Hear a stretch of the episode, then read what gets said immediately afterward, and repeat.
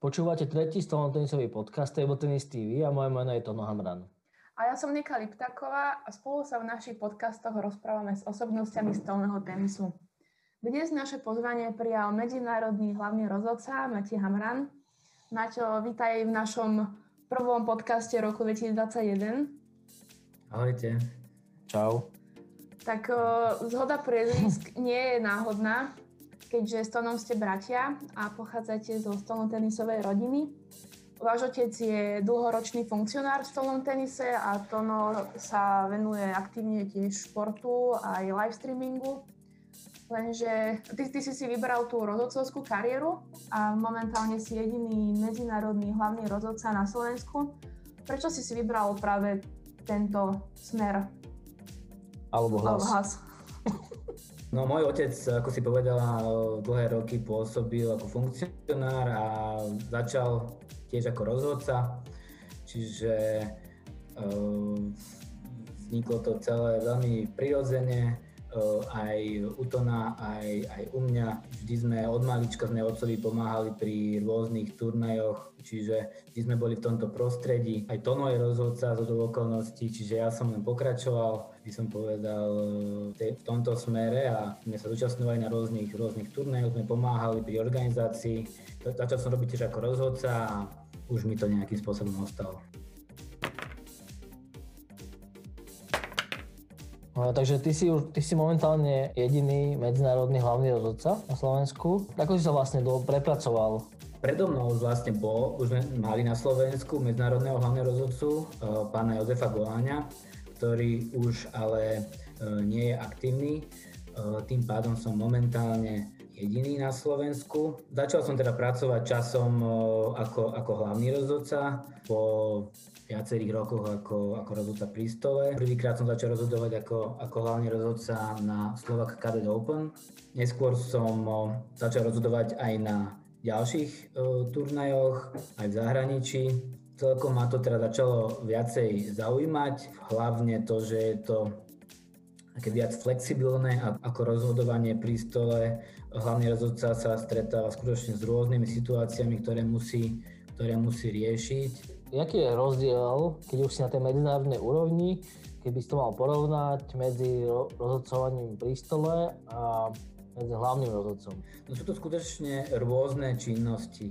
Rozhodca pri stole je hlavne zodpovedný za ten konkrétny zápas, na ktorý e, bol nominovaný, ale aj za činnosti, ktoré sa daného zápasu týkajú, či už koláreji, na poradách a podobne, ale musí správnym spôsobom viesť ten daný zápas, na ktorý bol nominovaný. Hlavný rozhodca má zodpovednosť za celé podujatie ako celok. Musí dohliadať teda nielen na dodržiavanie pravidiel, ale aj na časový plán, vylosovanie a ich tam viacero, viacero takýchto ďalších povinností, a preto je teda tá práca hlavného rozhodcu, nepovedal by som, že zodpovednejšia, je to práca iná, ale hlavne teda je flexibilnejšia a je tam e, väčší prvok tej komunikácie, či už s hráčmi, ale aj s organizátormi, s médiami a podobne. A tie skúšky na toho medzinárodného hlavného rozhodcu sú oveľa ťažšie, teda prečo u nás uh, si len ty, keď medzinárodných rozhodcov máme veľa? Takto, nepovedal by som, že, by, že sú ťažšie, sú iné. Kúšok na medzinárodného hlavného rozhodcu sa môžu zúčastniť len teda hlavní rozhodcovia, ktorí majú licenciu hlavného rozhodcu a zároveň musia splniť niekoľko ďalších podmienok. Musia, musia mať teda nejakú preukázanú skúsenosť, musia sa zúčastniť ako hlavní rozhodcovia alebo prípadne zástupcovia hlavného rozhodcu na minimálne troch majstrovstvách toho daného štátu. No a zároveň musia teda absolvovať test rovnaký ako rozhodcovia, ktorí absolvujú test na modrý odznak a zároveň musia úspešne absolvovať tzv. referee school, čo, čo trvá niekoľko dní, myslím, že 4 až 5 dní, kedy každý deň prebiehajú rôzne, teda jednak semináre, ale zároveň skúšky, rôzne prípadové štúdie, a podobne. No a práve počas, to, počas e, tohto referee school, počas tohto skúšobného obdobia, by som to nazval, školitelia najmä skúmajú jazykové znalosti, teda popri technických znalostiach aj jazykové znalosti a tam, tam je skutočne ten, tá znalosť cudzieho jazyka nevyhnutná a samozrejme najmä anglický jazyk. Zatiaľ to iní rodcovia na Slovensku neabsolvovali, ale verím, že, že časom budú ďalší. Koľko máš turnajov, alebo ty popri tom robení hlavného rozhodcu ešte máš normálne zamestnanie, svoje vlastné, a, a dalo by sa s tým aj zarobiť? Že by si nerobil nič iné, iba, iba rozhodcu? V súčasnosti sa tým nedá živiť. Dá sa tým možno trošku privyrobiť ale môžem teda čestne povedať, že nikto to z hlavných rozhodcov, a dovolím si tvrdiť, že ani z rozhodcov pri stole to nerobí pre peniaze, lebo to by sa skutočne neuživili. Hlavní rozhodcovia majú, závisí teda od, od podujatia, 1 až 2 dní platené viac ako rozhodcovia pri stole, keďže počas týchto dvoch, týve jedného dňa sa losuje a sú teda ďalšie veci, ktoré musí hlavný rozhodca absolvovať, školenia rozhodcov, prípadne iné organizačné povinnosti. A koľko ty máš takto turnajov do roka? Priemerne? Priemerne e, ťažko povedať, ale skutočne to závisí, pretože niektoré turnaje trvajú takmer dva týždne, ako napríklad Marsocia Európy mládeže, ktoré turnaje 2 až 3 dní. Pracujem tiež ako technický delegát pre turnaje telesných znevýhodnených, čo je vlastne do istej miery podobná funkcia ako competition manager, prípadne hlavný rozhodca. Môže byť, že do 10, ale najmä to závisí u mňa, ako si to zorganizujem eh, s mojimi dovolenkovými dňami.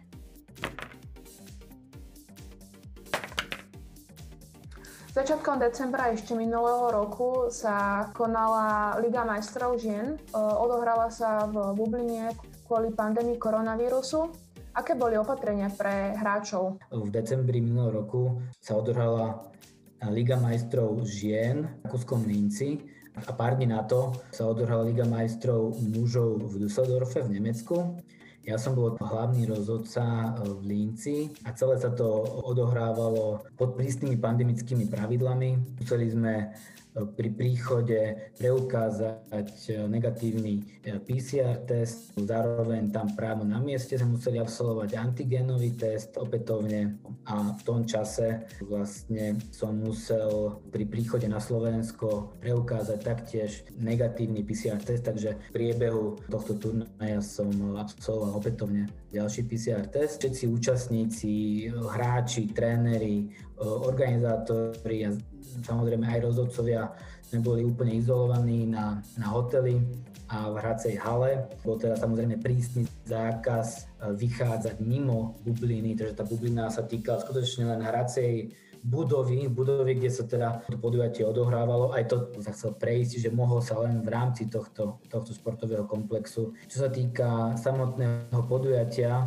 bolo tam skutočne množstvo konkrétnych opatrení, ktoré sa týkali aj samotného, samotných zápasov, samotných stretnutí. Jedno z takých najvýraznejších bolo to, že hráčky počas zápasu si nemenili strany. Čo bolo skutočne novinka, chvíľku to trvalo, kým si samotné hráčky, ale rozhodcovia e, na to zvykli. Po pár zápasoch to prišlo úplne prirodzene, ale vlastne sa tým pádom otvorili aj viaceré otázky napríklad na ktorej strane toho kurtu bude ktorý tým sedieť, pretože vlastne tí tréneri mali záujem byť čo najbližšie ku svojim hráčkam. Zabudol som povedať, že hráčky si menili trány až po jednotlivých zápasoch, čiže v rámci v rámci zápasu si nemenili trány po každom sete, ale až po zápasoch. Týmy e, v tej prípravnej fáze pred stretnutím si losovali aj na ktorej strane budú jednak sedieť a na ktorej strane, ktorá hráčka začne prvý zápas. Čiže to bola taká novinka, ktorá priamo súvisí s pandémiou a vlastne cieľom bolo logicky, aby vlastne samotné hráčky aj počas samotného zápasu s, s neprichádzali do akéhokoľvek fyzického kontaktu. A to sa týka samozrejme aj rozhodcov. Bol zákaz podávania si rúk, čo myslím, že viaceré hráčky veľmi elegantne vyriešili si, že sa dotkli raketami na, na znak fair play. To sa mi teda veľmi páčilo, podobne ako v tenise. A bolo tam teda viacero takýchto opatrení, napríklad hráčky z rôznych uh, družstiev sa nemohli stretávať ani počas tréningov. Bol zverejnený plán tréningov tak, aby neboli ukratené o tréning, ale zároveň aby sa nedostávali do kontaktu s ďalšími družstvami. Tento ročník nebol vynimočný len kvôli pandemickým opatreniam, ale aj z dôvodu uplatnenia nových pravidiel. Áno, áno, presne tak. Okrem týchto pravidiel boli zavedené aj niektoré nové pravidlá, ktoré sa práve prvýkrát použili na, na tomto turnaji, keďže to vlastne bola liga, ktorá sa hrala turnajovým spôsobom. No a takou najzásadnejšou zmenou bola tzv. rýchla smrť. To znamená, že v poslednom sete zápasu sa hralo len do 6 a s tým, že sa podávalo po jednom. Toto bolo veľmi zaujímavé a myslím, že, myslím, že táto zmena sa stretla s pozitívnymi e, ohlasmi a myslím, že sa to teda ujme. A, sam, a samozrejme s tým, že za stavu 5-5 sa hralo vlastne o víťazný do 6. Čiže v podstate posledný 5. set Skutočne to bolo veľmi zaujímavé, i keď e, pre tých samotných hráčov to môže byť aj, aj dosť kruté, keď bojuješ 5 setov a potom jediná loptička Áno, no tak čo je atraktívne pre divákov, môže byť niekedy dosť kruté pre tých súťažiacich. A aké boli nejaké ďalšie zmeny? Ďalšou novinkou bolo napríklad zrušenie prestávok po prvom a treťom sete, čo sa teda nestretlo úplným pochopením, e, najmä u trénerov, ktorí vlastne tým pádom prišli o možnosť komunikovať e, s hráčkami počas týchto prestávok medzi setmi a zároveň teda v súvislosti s ďalším protipandemickým opatrením, kedy sa hráčky mohli utierať kedykoľvek počas setu, čiže nemuseli čakať tých 6 bodov, ako, ako je to štandardné pravidlo, ale mohli sa teda potrebovali sa utrieť e, po akékoľvek výmene. Čiže toto pravidlo o zrušení predstavových setmi nemalo teda veľký význam, čiže sme sa po skupinovej fáze rozhodli s competition manažerom, že e, budeme pokračovať so štandardnými prestávkami po každom sete, ako sme, ako sme všetci zvyknutí. Takže by ste to priebehu turnaja zmenili? Áno, áno, po skupinovej fáze. No a boli nejaké kuriózne situácie počas tohto, keď uh, hráči sú zvyknutí na niečo celý život, teraz sa to nejako zmenilo. Mali ste nejaký problém, alebo tak, myslím, že nejaké vyslovene, vyslovene problémy nenastali. Možno povedať, že začiatkom, keď toto pravidlo o zrušení prestalo po prvom a treťom sete bolo aplikované, tak to vlastne častokrát vyzeralo tak, že hráčky vlastne využili po ukončení setu čas na utretie sa a počas toho, ako sa utierali, tréneri sa im snažili dávať rady, čiže tá efektivita tohto pravidla skutočne nebola vysoká a vlastne to len vyzeralo de facto ako kratšia prestávka medzi setmi. Bolo to také, také kuriózne, čo sa týka tohto pravidla. No a prečo si myslíš, že sa menia takto pravidla? Čo tým chce ITTF alebo ETTU dosiahnuť? Cieľom týchto noviniek je zatraktívniť stolný tenis, aby bol vhodnejší pre televízne vysielanie. Myslím, že to pravidlo rýchlej smrti pridalo na atraktivite a už to bolo, bolo skutočne vidno, že že keď prišiel ten piatý set, aj tie hráčky, e,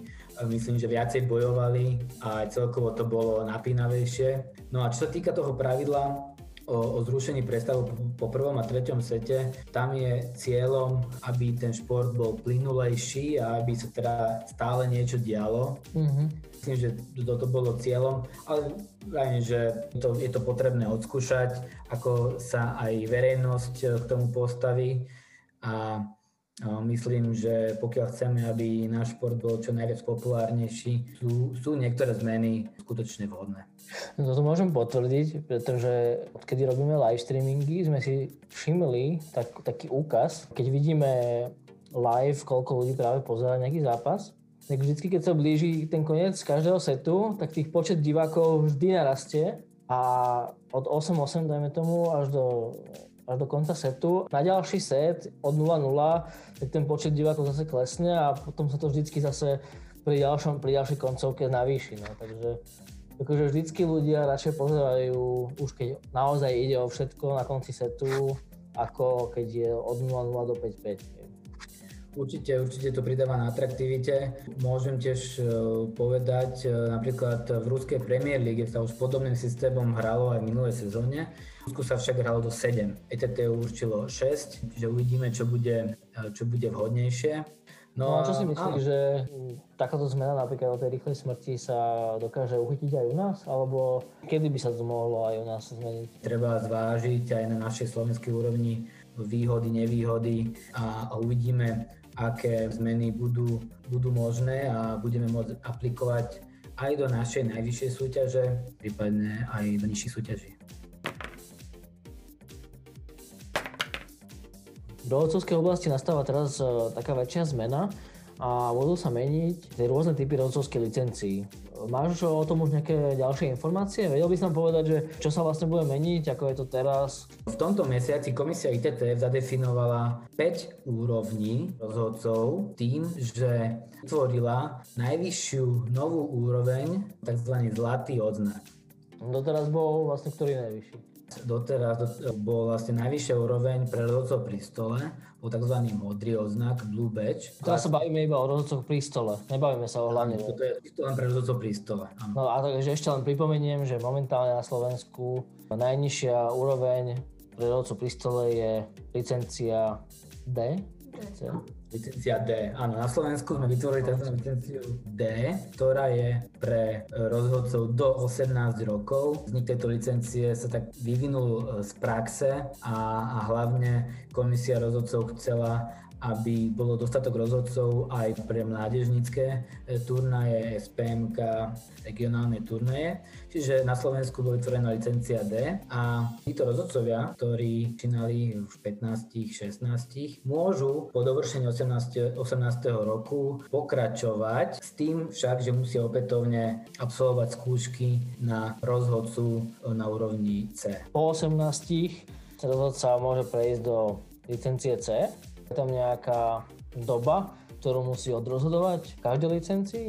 Na Slovensku, v základe našej smernice, môže rozhodca absolvovať skúšky na vyššiu licenciu po dvoch rokoch. Čiže po, po, po získaní licencie C, po dvoch rokoch môže ísť na skúšky na licenciu B. Najvyššia licencia na Slovensku je licencia A a po dvoch rokoch môže absolvovať skúšky na medzinárodné rozhodnutie. Zároveň by som chcel povedať, v prípade, ak e, je vidno, že mladý rozhodca, respektíve rozhodkyňa e, majú záujem a snažia sa, snažia sa byť aktívni, skutočne komisia rozhodcov dáva priestor e, mladým rozhodcom, aby, aby sa mohli vzdelávať a aby sa mohli zúčastňovať rôznych, rôznych podujatí.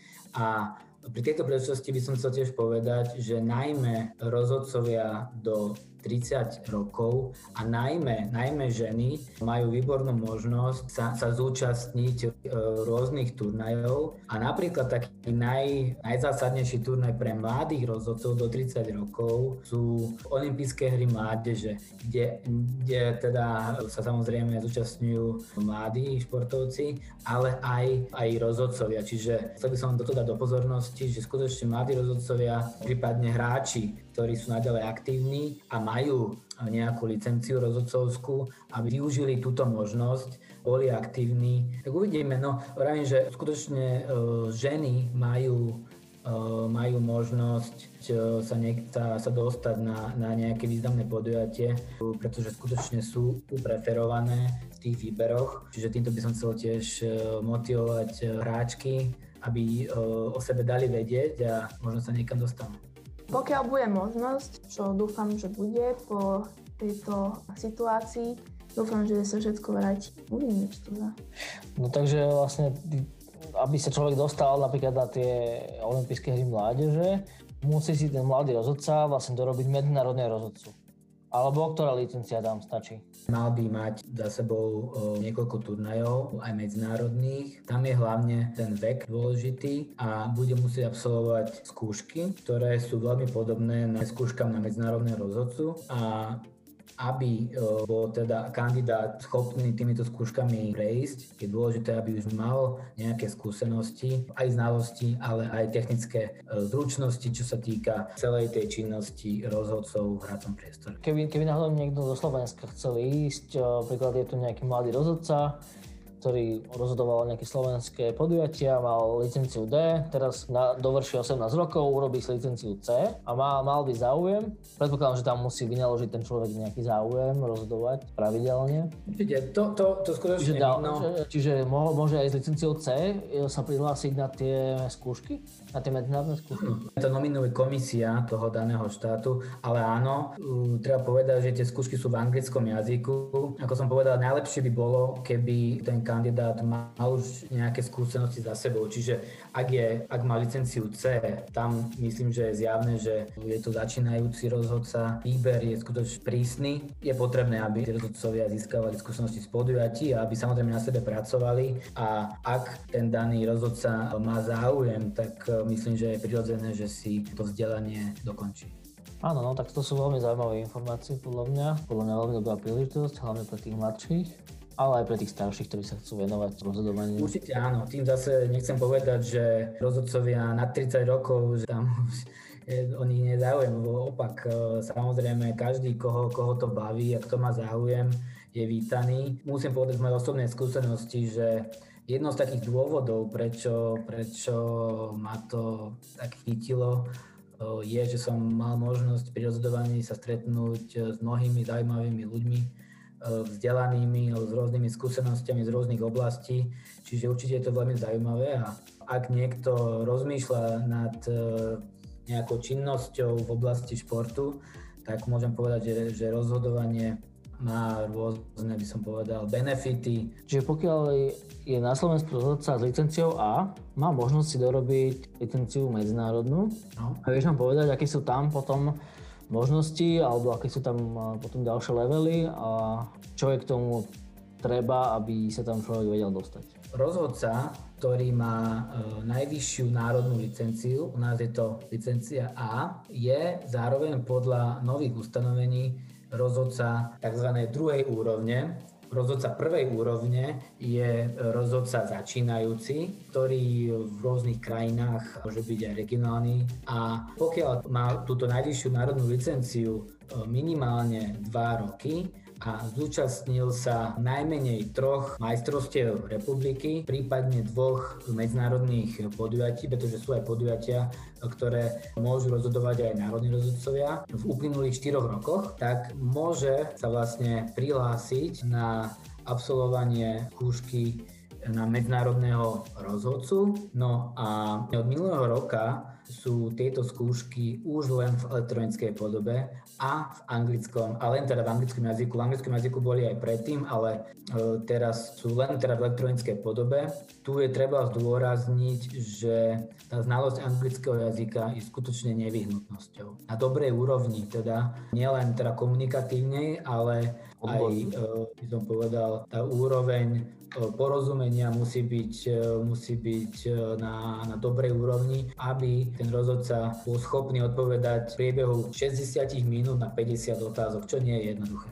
No a aké sú tam potom tie typy levelov medzinárodného rozhodcu? Už keď rozhodca dosiahne tú úroveň medzinárodného rozhodcu, podľa e, novej stupnice je to úroveň 3, môže sa neskôr uchádzať o úroveň štvrtú, čo je úroveň modrého odznaku Blue Badge. No a na dosiahnutie tej úrovne musí medzinárodný rozhodca byť aktívny najmenej 2 roky, musí opätovne absolvovať ten test, avšak už je to na tej trochu zložitejšej úrovni, keďže namiesto 50 otázok je tých otázok 60, čiže opäť je to opäť je to zložitejšie. Musí mať e, preukázanú skúsenosť z najmenej dvoch medzinárodných turnajov v priebehu ostatných dvoch rokov a musí zároveň získať tzv. mýty, to sú vlastne hodnotenia počas medzinárodných turnajov a musí získať 4 e, pozitívne hodnotenia od dvoch rôznych hodnotiteľov. Je tých podmienok trošku viacej, ale v skratke, v skratke týmto spôsobom som to chcel opísať. Nie je to jednoduché získať tento modrý odznak a tiež nie je to jednoduché si ho udržať dlhodobo. Ďalšou podmienkou tohto modrého oznaku je aj ústna skúška, respektíve ústny pohovor v anglickom jazyku, čiže tam sa už skúša aj, aj e, tak, tak komunikatívnosť a schopnosť reagovať v angličtine. Na Slovensku máme dlhodobo e, dvoch aktívnych rozhodcov s modrým oznakom, to je Boris Ráčko a Marian Bystričan, ktorí zúčastnili mnohých významných turnajov, takže skutočne sú veľmi aktívni a dúfam, že v budúcnosti budeme mať viacej rozhodcov v tejto úrovni. No a toto je tá najvyššia úroveň momentálne, alebo je tam ešte niečo ďalšie? No a na základe novej úpravy, teda publikovanej v tomto mesiaci, v januári 2021, je vytvorený zlatý odznak, čiže ešte vyššia úroveň. A cieľom vytvorenia vlastne to, tejto úrovne bolo sprofesionalizovať rozhodcov, tých špičkových, ktorí sa dočasňujú Olympiád, teraz e, novej, novej série World Table Tennis a tých finálových zápasov a ktorí sa špecifikujú na, na tieto teda najvyššie podujatia. No a na dosiahnutie tejto zlatej úrovne, tohto zlatého oznaku je dôležité, aby títo, ozna- rozhodcovia s modrým oznakom boli aktívni najmenej 2 roky opätovne musia absolvovať tento test pre pokročilých v anglickom jazyku a musia taktiež získať tri osobné hodnotenia od hlavného rozhodcu priemerom nad 85% Hlavní rozhodcovia na vrcholných podujatiach musia vypracovať pre určených rozhodcov tzv. osobné hodnotenie, kedy sa hodnotia aktivita, som povedal, za stolom, ale v celom, v celom priestore, či už školárea, a tak ďalej, spôsob komunikácie, čiže tam sa hodnotí skutočne množstvo vecí. Na túto úroveň e, zlatého odznaku dosiahne obmedzený počet ľudí a tento počet ľudí bude mať samozrejme aj viaceré benefity, čo týka odmien a, a, a cestovania sa vytvorí taký poloprofesionálny status týchto rozhodcov. Uh-huh. Aký je vlastne rozdiel potom medzi tým Blue Badgeom a Gold Badgeom? Cieľom bolo aby sa tí najlepší rozhodcovia z celého sveta špecializovali a aby, bolo, aby, bolo, aby bola možnosť rozdeliť rozhodcov, ktorí skutočne sú aktívni a na vrcholnej úrovni a, a tí, ktorí nie sú až takí aktívni, respektíve z rôznych dôvodov si neudržali tento modrý oznak, pretože na udržanie modrého oznaku je potrebné získať tieto pozitívne hodnotenia a zúčastňovať sa medzinárodných turnajov, ktoré sú hodnotené, čiže nie každý na to má aj čas. Je potrebné aj dodať, že množstvo rozhodcov, ktorí získali modrý odznak, e, možno nie sú takí kvalitní. Čiže je potrebné ich nejakým spôsobom deliť a mm, motivovať, motivovať tí rozhodcov, aby na sebe pracovali a aj nejakým spôsobom zjednotiť e, úroveň rozhodovania, aby v Ázii nerozhodovali nejakým iným spôsobom a v Európe a v Severnej Amerike alebo inde inak.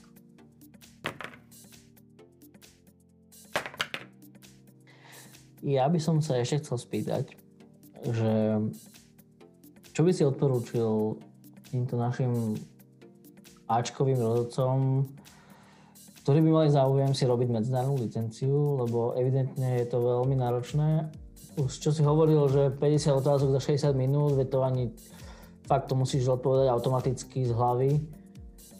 A že akú prípravu by si odporúčil týmto rozhodcom?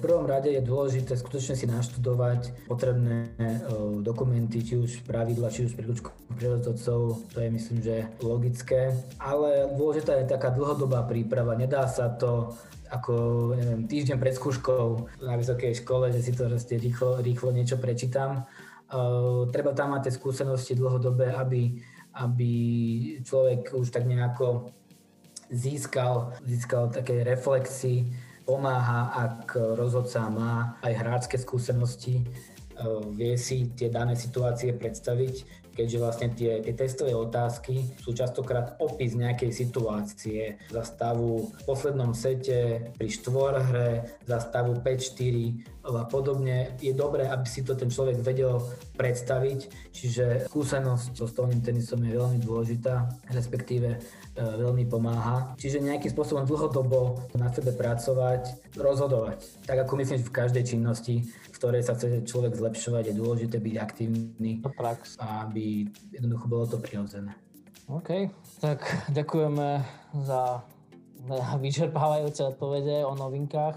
Si myslím, že by to mohlo byť zaujímavé pre širšiu pingpongovú verejnosť, aj pre širšiu sportovú verejnosť. Tak um, Dúfam, že si to vypočuje čo najviac ľudí. Dúfam, že sme aj nejako namotivovali ďalších rozhodcov Áno, hlavne, hlavne Niku. Tak skutočne mňa to naozaj zaujalo. Ale Ďakujem. naozaj. E, Dôležité je, aby to ľudí bavilo. E, Nemusí byť každý rozhodca. Ľudia môžu byť veľmi dôležití, ktorí sa jednoducho pohybujú v športe. Či už e, organizujú rôzne školské ligy, turnaje, mládežnícke, čo koho baví, to je, to je dôležité a samozrejme tréneri, myslím, že každá e, táto činnosť je veľmi dôležitá, aby sme športovali a aby sme mohli opätovne robiť to, čo nás baví. To je Dobre, tak ti ďakujeme aj za tvoje pohľady z rozhodcovskej časti pingpongistov a veľa šťastia do budúcnosti. Tak snad sa skoro uvidíme na nejakom turnaji. Už by bolo na čase. No, dúfam, že si konečne zahráme a dúfam, že mladí hráči vydržia aj toto pandemické obdobie a bude množstvo teda mladých hráčov súčasňovať. Aby bolo koho trénovať, komu rozhodovať. Bolo s kým hrať. tak, Ďakujeme ti ešte raz. A- vidíme sa. pekný večer. Majte sa. Čauko, díky.